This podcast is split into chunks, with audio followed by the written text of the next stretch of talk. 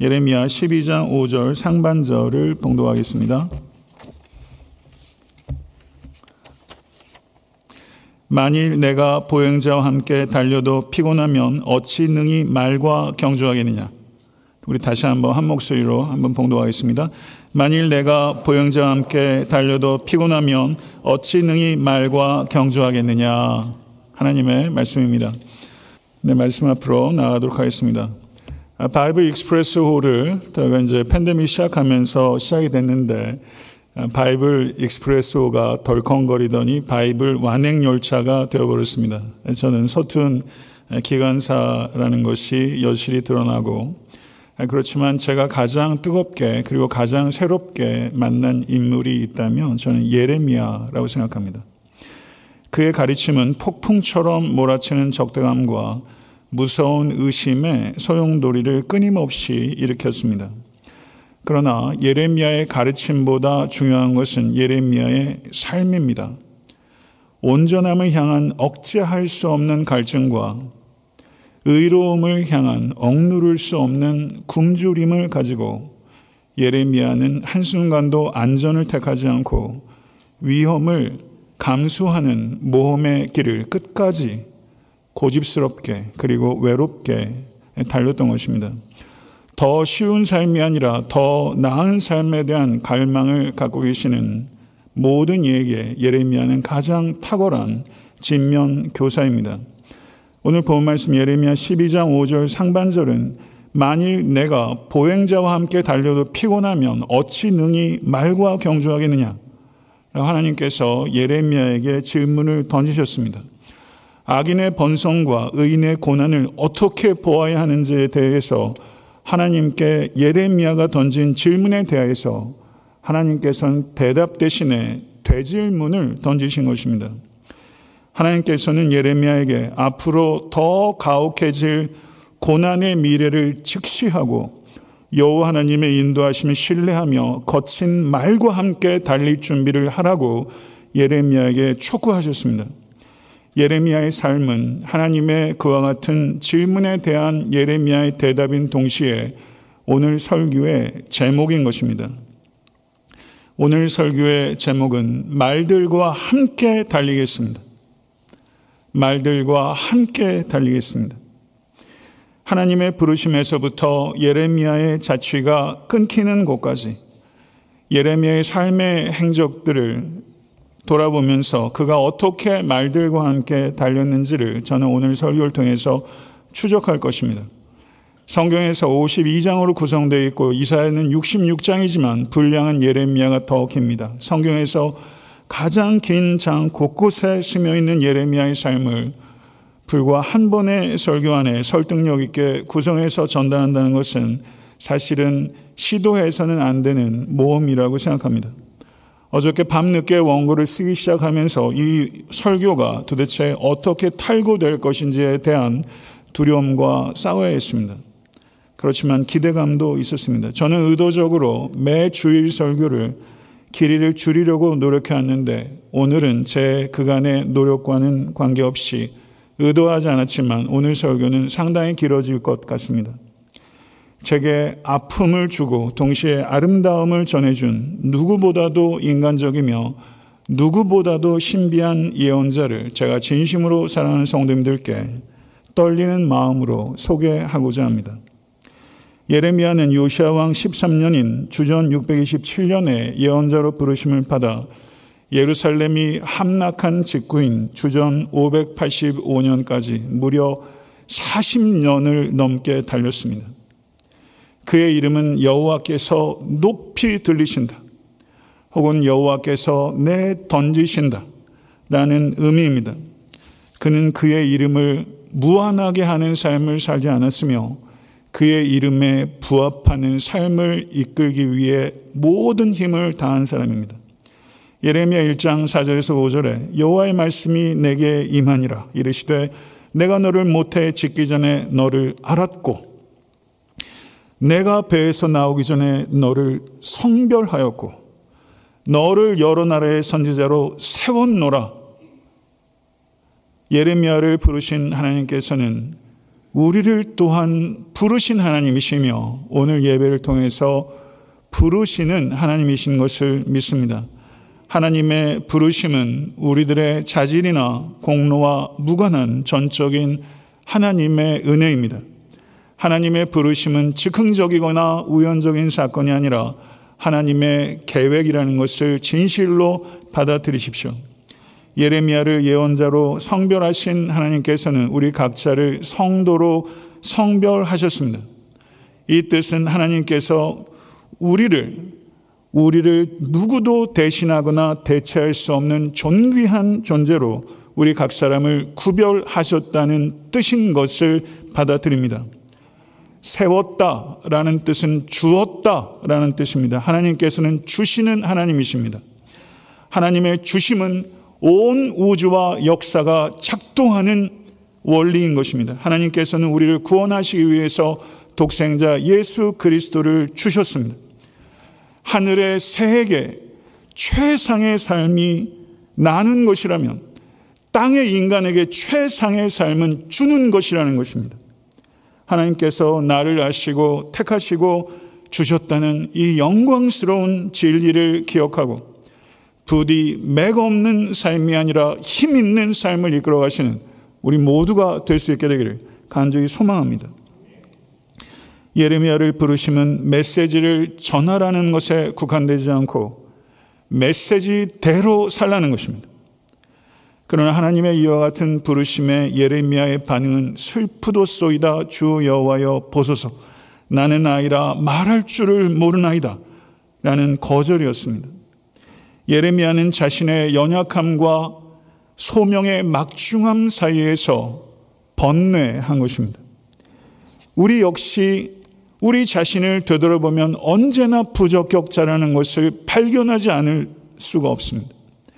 하나님께서 하라시는 일과 우리가 할 수 있는 일 사이에는 현기증 나는 간극이 있기 때문입니다. 예레미야의 반응은 사실입니다. 그렇지만 그 반응이 하나님께서 기대하신 반응은 아니라는 것입니다. 우리의 할 일을 결정하는 것은 우리의 느낌이나 우리의 경험이 아니라 언제나 하나님이시기 때문입니다. 믿으십니까? 하나님께서 예레미야에게 말씀하십니다. 너는 아이라 하지 말고 내가 너를 누구에게 보내든지 너는 가며 내가 내게 무엇을 명령하든지 너는 말할지니라. 너는 그들 때문에 두려워하지 말라. 내가 너와 함께 있어 너를 구원하리라. 나 여호와의 말이니라. 아멘. 이것이 예레미야를 향한 격려요. 그리고 이제 교회 개척을 앞둔 정성진 목사를 향한 격려요. 또 삶의 순례길을 건너가는 모든 사람들을 향한 위로부터 주시는 하나님의 격려인 것입니다. 하나님께서 갈 곳을 알려주시겠다. 할 말을 알려주시겠다. 어디로 가든지 내가 너와 함께 할 것이다. 아멘. 그리고 하나님께서 두 가지 환상을 예레미야에게 주셨어요. 그리고 이 두 가지 환상들이 예레미야를 빚은 것입니다. 하나님께서는 얼마나 상상력이 풍부하신지 꽃이 만개한 살구나무 환상을 주시고 또 정반대라고 생각할 수 있는 끓는 솥의 환상을 보여주셨어요. 꽃이 만개한 살구꽃의 환상과 끓는 솥의 환상. 이 두 개의 환상을 두려워하고 있는 예레미야에게 주시면서 예레미야야 뜨거운 희망을 품고 악에 위축되지 않은 채 균형 있게 살아가는 법을 배우거라. 이것이 살구나무 꽃의 환상과 끓는 솥의 환상을 주신 하나님의 뜻입니다. 예레미야는 생애 내내 벅찬 박해와 조롱으로 시달렸고 예레미야는 그 누구보다도 엄청난 감정적인 기복을 경험했지만 내구력과 민감성이라는 이 두 가지를 그 영혼의 내면 가운데 완벽하게 통합하면서 하나님의 선포요 축복과도 같이 쇠 기둥과 놋 성벽과 같은 흔들리지 않는 사람으로 놀랍게 빚어져 갔던 것입니다. 사랑하는 성도 여러분, 부디 우리 모두가 이 흔들리는 세상 가운데서 쇠 기둥과 놋 성벽과 같이 하나님의 환상으로 빚어져 가는 축복의 사람이 되실 수 있게 되기를 우리 주 예수 그리스도 이름으로 간절히 축원합니다. 예레미야의 고난은 가서 외치라. 하나님의 말씀에 순종하자마자 시작된 것입니다. 예레미야는 하나님의 말씀을 단 한마디도 가감이 없이 용맹스럽게 증거했습니다. 내 악이 너를 징계하겠고 내 반역이 너를 책망할 것이라. 예레미야는 끔찍하고 처참한 재난과 큰 멸망이 유다를 기다리고 있다고 경고하지만 유다는 전혀 듣지 않고 전혀 깨닫지 않고 전혀 변하지 않습니다. 주 여호와의 말씀이니라. 내가 잿물로 스스로 씻으며 내가 많은 비누를 쓸지라도 내 죄악이 내 앞에 그대로 있으리니 내가 어찌 말하기를 나는 더럽혀지지 아니하였다. 바알들의 뒤를 따르지 아니하겠다 하겠느냐? 골짜기 속에 있는 내 길을 보라. 내 행한 바를 알 것이니라 사자후를 토합니다. 이스라엘은 종교가 번성했습니다. 이스라엘의 신앙 고백은 대단히 성경적인 고백이었습니다. 그러나 이스라엘의 삶은 대단히 비성경적인 삶이었습니다. 그래서 예레미야를 통해서 하나님께서 이스라엘 백성에게 내 입을 보지 말고 내 귀를 보라 라고 촉구한 것입니다. 이 말씀은 입술의 고백이 무의미하다는 뜻이 아니라 입술의 고백은 일상의 길에서 진실과 정의와 공의로 행하는 것으로 입증되지 않으면 그것은 하나님께 영광이 되는 것이 아니라 하나님께 수치를 가하는 것이라고 하나님께서 예레미야를 통해서 경고하신 것입니다. 아무도 모르는 미래의 운명을 홀로 본다는 것. 이것이 얼마나 경악스러운 두려움을 가져다 줄까요? 예레미야의 심령은 고통스럽습니다. 끝도 없이 단식을 쏟아냅니다. 슬프고 아프다. 내 마음속이 아프고 내 마음이 답답하여 잠잠할 수 없으니 이는 나의 심령이 나팔 소리와 전쟁의 경보를 들음이로다. 이스라엘의 문제는 국제의 정세를 모르는 것이 아니라 하나님을 모르는 것이 이스라엘의 문제였습니다. 이스라엘은 악을 행하는 데 있어서는 지각이 있었으나 선을 행하는 데 있어서는 지각이 없었습니다. 예레미야는 급기야 예루살렘 성전에서 바로 예루살렘 성전을 비판하는 설교를 쏟아내기 시작합니다. 너희는 이것이 여호와의 성전이라 여호와의 성전이라 여호와의 성전이라 하는 거짓말을 믿지 말라. 죽음을 각오하지 않고서는 예루살렘 성전에서 예루살렘 성전을 비판하는 설교를 할 수 없습니다. 하나님께서 원하시는 것은 악한 일을 버리고 선한 일을 하는 삶인데 이스라엘 백성들은 삶을 돌이키기는 거부하고 정성스러운 예물을 가지고 올 뿐이었던 것입니다. 이스라엘은 종교적 열심을 통해서 욕망을 제어하기는커녕 욕망을 더 추구했던 것입니다. 하나님의 말씀을 듣지 않는 이스라엘의 정성스러운 예물을 하나님께서는 받지 않으신다고 선언하신 것입니다. 예레미야는 길과 행위를 바르게 하지 않으면 예루살렘 성전은 여호와의 성전이 아니라고 단언하신 것입니다. 길과 행위를 바르게 하는 것, 이웃들 사이에 정의를 행하는 것이라고 할 수 있습니다. 이방인과 고아와 과부와 같은 자들을 압제하지 않고 돌보는 것, 이것은 신앙생활의 부수적인 것이 아니라 신앙생활의 본질적인 것이라는 것입니다. 이방인과 고아와 과부를 압제하면서 종교적 열심을 나타내는 것, 그것이 우상 숭배라고 성경은 하나님은 우리에게 말씀하고 계신 것입니다. 사랑하는 성도 여러분, 하나님께서 찾으시는 것은 재물이 아니라 삶입니다. 우상숭배의 본질은 이방신을 만들어 섬기는 것이 아닙니다. 우상숭배의 본질은 종교적 열심을 통해서 자기 욕망을 채우는 것이 우상숭배의 본질인 것입니다. 이스라엘을 하나님께서 택하고 부르신 이유는 제사를 드리는 백성이 되라는 것이 아니라 순종하는 백성이 되라는 뜻인 것입니다. 하나님께서는 제사 자체를 부정하는 것이 아니라 순종이 수반되지 않는 제사를 부정하신 것입니다. 예레미야는 하늘의 철새들을 가리킵니다. 철새들은 때가 되면 돌아오는데 하나님의 백성인 이스라엘은 어찌 도덕적 질서를 무시하고 돌아올 줄을 모르느냐. 이것이 하나님의 마음입니다. 자연에는 질서가 있어서 때가 되면 새가 돌아오는데 하나님께서 세우신 도덕 질서는 너희가 어찌 그리 무시하며 돌아올 줄을 모르느냐. 백성들은 들어야 하는 말을 전하는 예레미야는 거부하고 듣고 싶은 말을 전하는 거짓 예언자들을 초화하는 것입니다. 당시에 예루살렘에 가장 인기 있는 설교자는 바스울입니다. 당시에 예루살렘에 가장 인기 없는 설교자는 예레미야입니다. 바스울이 집착한 것은 인기였으며 예레미야가 집중한 것은 진리입니다. 바스울은 여호와 신앙을 행복한 삶을 위한 도구로 전락시켰으며 예레미야는 온전한 삶을 위한 길로 인도하였습니다. 바술이 즐겨 쓰는 단어는 평화와 형통입니다. 그는 예언자가 아니라 안마사입니다.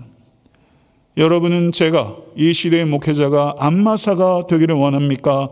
아니면 예언자적인 사자를 더하는 진리의 메신저가 되기를 원합니까? 인기를 추구하는 설교자를 찾습니까? 진리를 올곧게 끝까지 걸어가는 참된 설교자를 찾습니까?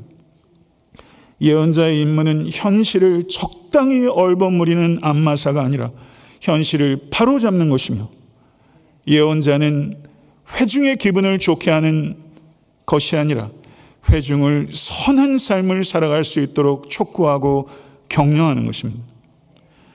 바술은 예언자인 예레미야를 때리고 목에 고랑을 채우고 가두었습니다. 바술은 예레미야를 가둘 수 있었습니다. 그러나 바술은 예레미야를 잠잠케 할 수는 없었습니다. 진리는 갇히지 않습니다. 믿으십니까? 예레미야가 그에게 닥치는 고난을 두려워하지 않은 이유는 예레미야에게 있어서 가장 중요한 것은 자신이 아니라 하나님이었기 때문입니다. 예레미야가 정말 두려워한 것은 자기가 원하는 것을 얻고 하나님께서 원하시는 것을 잃어버리는 것입니다. 이 두려움이 여러분과 저의 두려움이 될 수 있게 되기를 간절히 소망합니다. 그런데 한번 여러분 상상해 보세요. 예레미야가 많은 회중 앞에서 그들이 듣던 듣지 않던 사람들 앞에서 설교하는 예레미야와 예레미야가 아무도 없는 산소의 농도가 희박한 곳에서 혼자 있을 때 예레미야는 어떤 사람이었을까요? 프란시스 드 살레라는 성공회 사제가 있었습니다. 그런데 호기심이 아주 많은 벨리의 주교 장피에르 카스무스라는 주교가 매우 짓궂고 못된 장난을 쳤어요. 프란시스 드 살레의 침실 벽에 구멍을 뽕 뚫고서는 그 구멍을 통해서 프란시스 드 살레의 삶을 엿보기 시작한 것입니다. 그런 구멍을 통해서 카스무스 주교가 본 프란시스 드 살레의 은밀한 개인적 삶은 무엇이었을까요? 그것은 프란시스가 자신을 도와주는 종을 깨우지 않으려고 조심스럽게 아침에 일찍 침실에서 일어난다는 것과 기도로 하루를 시작한다는 것과 글을 쓴다는 것과 편지를 쓴다는 것과 독서한다는 것과 잠을 잔다는 것과 다시 깨어나면 다시 기도한다는 것이었습니다. 작은 구멍을 통해서 들여다본 내밀한 프란시스 드 살레의 삶은 그런 것이었어요. 여러분 그렇다고 부디 제 방에 구멍을 뚫지는 말아주시기를 부탁드리겠습니다. 그런데 예레미야서를 보게 되면 예레미야의 방벽에 뚫린 구멍들이 있어요. 그 구멍을 통해서 우리는 예레미야의 지극히 인간적이고 내밀한 예레미야의 인간적이고 경건한 내면을 볼 수 있는 절호의 구멍이에요. 예레미야를 그 구멍을 통해서 바라보게 되면 예레미야의 외로움과 상처가 보입니다. 예레미야 15장 16절 18절 상반절을 보면 이렇게 말해요. 아파요. 이런 것들을 들여다 보니까 아프더라고요. 만군의 하나님 여호와시여 나는 주의 이름을 일컬음을 받는 자라 내가 주의 말씀을 얻어 먹었사오니 주의 말씀은 내게 기쁨과 내 마음의 즐거움이오나 내가 기뻐하는 자의 모임 가운데 앉지 아니하며 즐거워하지도 아니하고 주의 손에 붙들려 홀로 앉았사오니 이는 주께서 분노로 내게 채우셨음이니이다. 나의 고통이 계속하며 상처가 중하여 낫지 아니하면 어찌 됨이니까? 라고 말하면서 예레미야는 그 누구도 함께하지 않는 절절한 외로움을 토로하며 멈추지 않고 기뻐만 가는 상처를 고백하고 있어요. 이 외로움과 이 상처를 가지고 40년을 말과 함께 달리다니요. 저는 이렇게 못합니다. 하나님께서 이스라엘의 패망을 알리시면서 예레미야에게 결혼도 하지 말라고 하셔서 말 하나 깊이 섞을 수 있는 사람이 지극히 드물어서 자기의 예언을 받아 써주는 바룩이라는 한 사람 외에는 친구다운 친구도차 없이 40년 동안 이 외로움의 무게를 감당하며 이 고통을 감당하며 그 무수한 날 맞고 박해당하며 갇힘을 당하며 걸어왔던 예레미야는 저에게 아픔을 줍니다. 급기야 예레미야는 15장 18절 하반절에서 하나님께 이렇게 따집니다.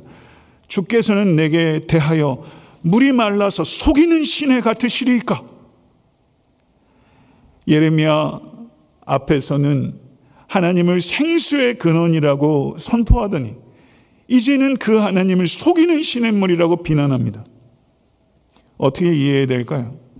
유진 피터슨 목사님이 이렇게 표현했어요. 예레미야는 무엄할 정도로 자신의 분노를 터뜨렸다. 심지어 20장 7절에서는 여호와여 주께서 나를 권유하심으로 내가 그 권유를 싸우며 주께서 나보다 강하게 이기셨으므로 내가 조롱거리가 되니 사람마다 종일토록 나를 조롱하나이다. 이 번역은 너무 점잖아요. 이 번역을 원어대로 좀 전달하면 하나님께서 저를 꼬드기셨잖아요. 그래서 고난의 길로 저를 이끄시지 않았습니까? 이런 뜻입니다. 마치 유혹하듯이 저를 꼬드기셔서 이 고난의 길로 걷게 하시지 않았습니까? 거친 항이죠. 예레미야 20장 14절에서 우리는 예레미야인지 욥인지 헷갈리는 한 인간을 만나요. 20장 14절을 보세요. 내 생일이 저주를 받았다면 나의 어머니가 나를 낳는 날이 복이 없었다면 이라고 말하면서 예레미야는 밑으로 밑으로 쏟아져 내리는 것을 저는 여기서 봐요. 유진 피터슨 목사님의 말을 다시 한번 인용하면 이건 정말 경청해야 될 말이라고 생각해요. 우리의 분노는 믿음의 척도가 될 수 있다. 성도는 하나님과 논쟁을 하며 회의론자는 서로 논쟁한다. 하나님과 논쟁하십니까? 예레미야의 이런 깊은 탄식과 거친 항의, 이것이 불신입니까? 아니면 하나님이 계신 것 같지 않은 혹독한 삶의 현실에서 하나님에 대한 신뢰입니까? 어느 쪽이라고 생각하십니까? 예레미야의 이런 깊은 탄식과 거친 항의가 불신입니까? 신뢰입니까? 신뢰죠. 신뢰죠. 하나님께서는 예레미야의 메시지가 아무 성과를 거두지 못하고 있는 것에 대한 예레미야의 항의와 탄식과 그의 시리에 빠진 것을 이해하시는 하나님. 그렇지만 이해하지만 거기에 머물기를 원하시지 않으세요.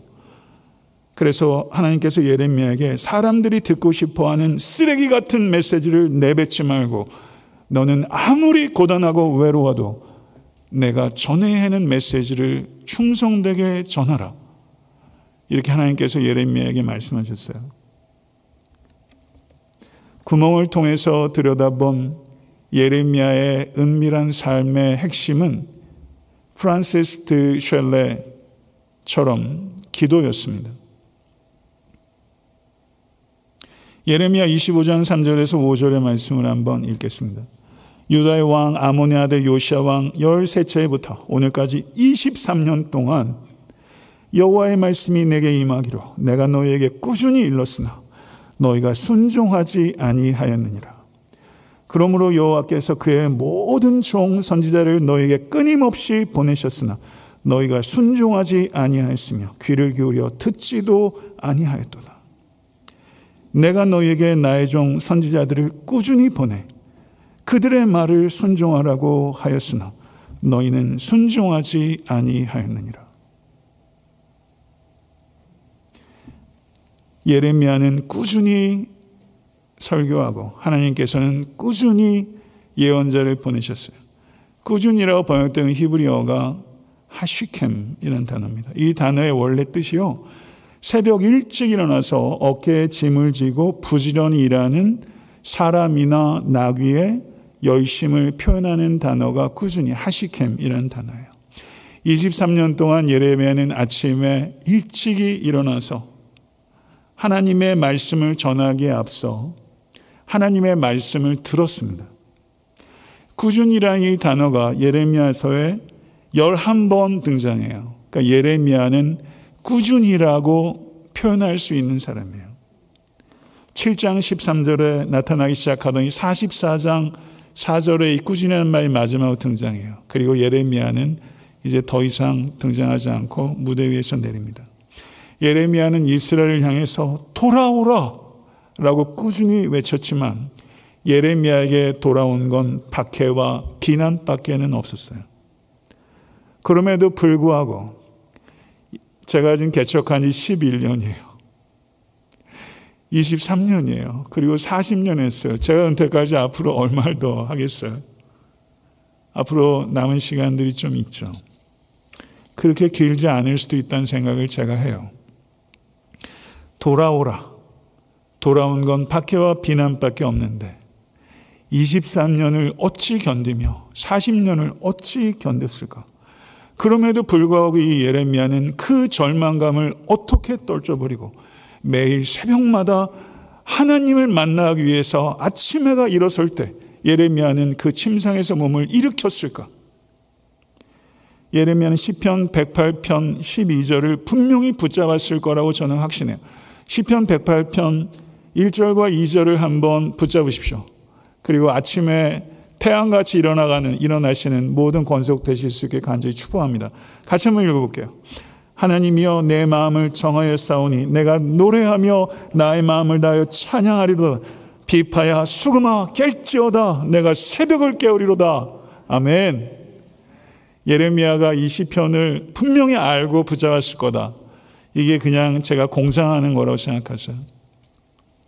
저는 예레미야 이 말씀 붙잡았을 거라고 생각해요. 새벽마다 하나님의 말씀을 꾸준히 듣고 그 말씀을 붙잡고 부푼 소망으로 그리고 순종의 기쁨을 가지고 예레미야는 하루 하루를 모험 속에서 신실하게 하루하루를 채워간 거예요. 조에 핸더슨이라는 유명한 저술가가 있었어요. 저는 아직까지 책을 한 권도 쓰지는 못했어요. 쓰라고 권하는 출판사도 있지만 부끄러워가지고 내놓기가 주저돼요. 책도 좀 써야 되는데 한 50쯤 넘어가면 좀 연글 줄 알았는데 영 마뜩치 않아서 책 한 권 세상에 내놓기가 이렇게 주저가 되는 거예요.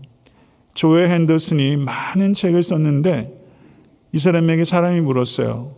선생님 어떻게 이렇게 많은 저서를 쓰실 수 있었습니까? 조엘 핸더슨이 뭐라고 말했냐면 매일 한 페이지씩 썼기 때문입니다. 매일 한 페이지씩 썼기 때문입니다. 하루에 한 페이지씩 쓰면 365페이지가 된다. 예레미야는 이런 꾸준함을 하나님으로부터 배웠어요. 예레미야 3장 22절에서 23절의 말씀을 우리 같이 한번 읽어보도록 하겠습니다. 예레미야 3장 22절에서 23절의 말씀. 여호와의 인자와 긍휼이 무궁하심으로 우리가 진멸되지 아니함이니이다. 이것들이 아침마다 새로우니 주의 성실하심이 크시도소이다. 아멘. 아멘. 찬양을 좀 해볼게요. 날씨 빨개질 것 같은데. 주의 인자는 끝이 없고 주의 자비는 무 궁하며 아침마다 새롭고 늘 새로우니 주의 성실이 금이라 성실하신 주님 이 찬양이 예레미야의 예레미야애가 3장 22절과 23절에 기초한 찬양이에요. 아침마다 눈을 뜨는데 주의 성실이 끝이 없고 주의 자비가 무궁해서 아무 소득도 없는 소명을 40년 넘게 달렸고 소득 없는 소명을 달리는 것이 하나님께서 예레미야에게 허락하신 유일한 열매였다는 거예요. 열매 없는 소명을 포기하지 않고 달리는 게 너의 열매다. 저에게 이런 소명을 주면 전 정말 못 견딜 것 같아요. 열매 없는 길을 끝까지 걷는 열매. 그거를 꾸준히 감당할 수 있도록 하나님께서 아침마다 주의 성실을 예레미야에게 나타내신 것이죠. 주전 605년 하나님의 명령을 따라 예레미야는 그가 받은 예언을 두루마리에 그의 유일한 베프 바룩에게 기록하라고 했어요. 바룩이 썼어요. 그리고 예레미야가 기록한 이 글을 두루마기를 여호야김 왕의 손에까지 갔어요. 저가 들었어요. 말씀을 듣고서 여호야김 왕은 자신의 옷을 찢지 않고 하나님의 말씀을 찢었습니다. 그 두루마기를 찢어서 불에 던졌어요. 예레미야의 마음이 또 찢긴 거예요. 주전 587년 시드기야 왕 10년에 예루살렘은 바벨론 군대에 포위됐고 예레미야는 감옥에 갇혀 있었습니다. 그리고 1년 뒤에는 예루살렘이 완전히 멸망하게 될 거예요. 예레미야는 바벨론의 승리를 예견해 왔으며 바벨론에게 항복하라고 권면해 왔기 때문에 많은 유다 백성들과 왕으로부터 바벨론의 앞잡이요 민족의 반역자라고 맞고 감옥에 갇혔습니다. 그때 하나님의 말씀이 임했고 예레미야는 그 말씀에 순종해서 그의 사촌 하나멜의 밭을 샀습니다. 나라는 적국에 의해서 짓밟히고 있는데 그때 하나님께서 예레미야에게 밭을 사라는 기괴한 명령을 하신 거예요. 예레미야가 그 감옥에서 살아서 나올지도 모르는데 그 땅을 한 번이라도 경작해 볼 수 있을지 모르는데 하나님께서는 은 17세계를 주고 그 밭을 사게 하신 것입니다. 왜 이런 행동을 예레미야에게 가혹하게 하라고 하시는 겁니까? 부동산 중개인이 계시면 이런 투자 하라고 하겠습니까?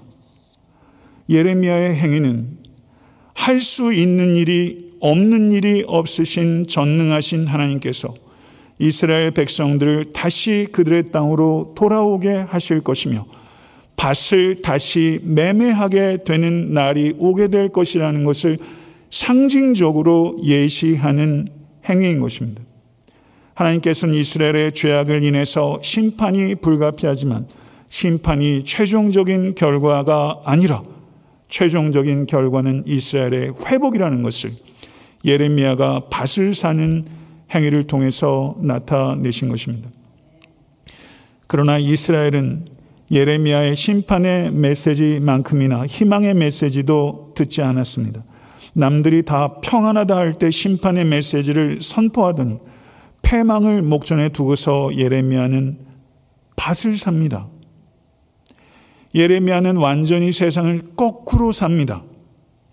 예레미야는 세상의 풍조와 인기와는 아랑곳하지 않고 오직 하나님의 말씀을 믿고 말씀을 전하며 말씀에 순종하며 살았던 것입니다.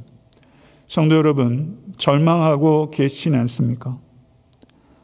절망에 빠져 사는 것과 소망을 붙잡고 사는 것, 어떤 게 더 어렵습니까?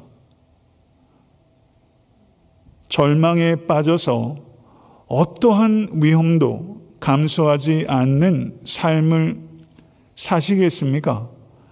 아니면 소망을 붙잡고 시류를 거슬러 올라가는 모험을 단행하며 사시겠습니까? 마침내 남유다는 예레미야의 예언대로 패망했고 수많은 사람들이 포로로 끌려왔고 유다 땅에는 포로로 끌려갈 가치도 없는 연약하고 가난한 사람들만이 남겨졌습니다. 이스라엘의 패망과 함께 감옥에서 풀려난 예레미야는 바벨론 왕의 호의로 바벨론에 살든지 유다에 살든지 결정할 수 있었습니다. 이때 예레미야의 나이 대략 65세입니다. 아마 바벨론으로 갔으면 은퇴 뒤에 비교적 편안한 삶을 왕으로부터 보장받았을 겁니다. 그러나 예레미야는 바벨론에 가지 않습니다. 그에게 중요한 건 은퇴 뒤의 삶이 아니라 소명의 삶이었기 때문입니다. 나라는 패망하고 성전은 불탔지만 예루살렘에 남아 처음부터 다시 시작하는 믿음의 삶을 주저없이 예레미야는 다시 선택한 것입니다. 독일의 신학자 칼 바르트가 이런 말을 했습니다. 만일 우리가 세상의 흐름이 최저점에 도달하는 곳, 세상의 허영이 명백히 드러나는 곳, 세상의 신음소리가 가장 비통하게 들리는 곳에 우리의 눈을 고정한다면 그곳에서 예수 그리스도와 마주치게 될 것입니다. 하나님의 실존 외에 아무것도 남지 않았을 때 그분은 우리에게 실제로 살아계신 하나님으로 찾아올 것입니다. 그러나 예레미야가 바벨론을 선택하지 않고 유다를 선택했지만 그게 예레미야의 끝이 아니었어요. 유대인들이 바벨론이 세운 총독을 암살하는 일이 벌어졌고 그 일과 관계된 사람들이 바벨론의 보복을 두려워해서 예레미야에게 하나님의 뜻을 물었습니다. 그러자 하나님께서는 예레미야에게 계시하셨습니다. 바벨론 왕을 겁내지 말고 유다 땅에 머물라. 내가 너희를 보호하고 복을 주실 것이다. 하나님께서 약속하셨습니다. 그렇지만 요한안과 그의 부하들은 하나님의 뜻을 물어놓고는 하나님의 뜻이 알려지자 그 뜻에 순종하지 않고 애굽으로 가버렸습니다. 이게 도대체 무슨 일입니까? 하나님의 뜻을 물어놓고 그러니까 요한은 자기의 뜻을 먼저 정해놓고 하나님의 뜻의 승인을 기다렸을 뿐이지 그 뜻에 순종하고자 한 뜻은 애시당초 없었던 것입니다. 말씀을 맺겠습니다. 예레미야 52장을 한번 읽어보세요. 예레미야는 모호하게 끝납니다. 아침 드라마를 보게 되면 결혼으로 끝나던가 누가 죽든가 화끈하게 끝이 극이 나요. 근데 예레미야는 모호하게 끝나요. 예레미야가 애굽으로 끌려가서 어떻게 됐는지 결말이 없어요. 이런 모호함을 가지고 살아가는 것이 인생입니다. 모호함을 이겨내는 것이 성숙함입니다. 하나님의 뜻을 평생 전하다가 자신의 뜻과는 정반대로 인질로 끌려 애굽에 끌려가서 예레미야의 종족이 사라집니다. 말들과 함께 달린 예레미야의 경주가 우리 시야에서 증발해 버린 것입니다. 예레미야는 눈물의 선지자입니다. 예레미야서 곳곳에 그의 눈물이 기록되어 있습니다. 여러분 성경에도 여러분 눈물이 있지 않습니까? 그런데 종종 텍스트를 보면 예레미야가 우는지 하나님께서 우시는지 분간하기 어려운 모호성을 나타냅니다. 이런 모호성은 하나님과 하나님께서 보내신 예언자 간의 근본적인 동일성을 나타내기 위한 의도성입니다. 슬프고 아프다. 내 마음이 아프고 내 마음이 답답하여 잠잠할 수 없는 마음은 예레미야의 마음이면서 하나님의 마음입니다. 여호와 하나님과 예레미야는 함께 흐느끼며 함께 울고 있는 것입니다. 그러므로 예레미야서는 눈물의 선지자에 대한 책이 아니라 눈물의 하나님에 대한 책입니다. 예레미야가 애굽의 어딘가에서 죽을 때 예레미야는 무엇을 상상했을까? 상상해 봤어요. 여러분 설교가 길어지고 있는데 이젠 다 됐습니다. 예레미야가 슬픔 가운데 죽었을까요? 한번 생각해 보세요.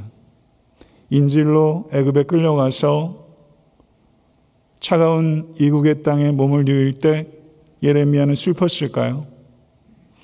베드전서 4장 12절 13절에 사랑하는 자들아 너희를 연단하려고 오는 불시험을 이상한 일 당한 것 같이 이상히 여기지 말고 오히려 너희가 그리스도의 고난에 참여하는 것으로 즐거워하라. 그의 영광을 나타내실 때 너희로 즐거워하고 기뻐하게 하려 함이라. 아멘. 예레미야 인상은 인생은 비참한 고난으로 가득 찼지만 비범한 은혜도 가득 찬 것입니다. 말할 수 없는 영광스러운 기쁨을 누리며 예레미야는 요단강을 빅틈으로 넘어간 것이 아니라 빅토로 건넜다고 확신합니다. 예레미야의 삶은 영광에 이르는 고난이었습니다. 끝까지 말과 함께 달린 예레미야에게 경의를 표하며 고난받는 종으로 십자가를 지기까지 달리신 나의 주 예수 그리스도께 한없는 경외를 올려드립니다. 예레미야를 생각하면 눈물이 나오고 우리 주님을 생각하면 통곡이 터집니다. 사랑하는 성도 여러분, 말과 함께 끝까지 달리고 싶지 않으십니까? 이 결단하실 수 있는 우리 모두가 될 수 있게 되기를 우리 주 예수 그리스도 이름으로 간절히 축원합니다. 기도하겠습니다. 존귀하신 아버지 하나님, 열매 맺을 수 없는 소명을 끝까지 달려낸 예레미야를 생각하면서 그가 예언서를 한 페이지 한 페이지 적어간 것처럼 그가 하루하루를 살아낸 것처럼 우리도 한 평생을 꾸준히 말과 함께 달리는 거룩한 기쁨에 충만한 성도가 되게 하소서. 우리 주 예수 그리스도 이름으로 간절히 축복하며 기도드리옵나이다. 아멘.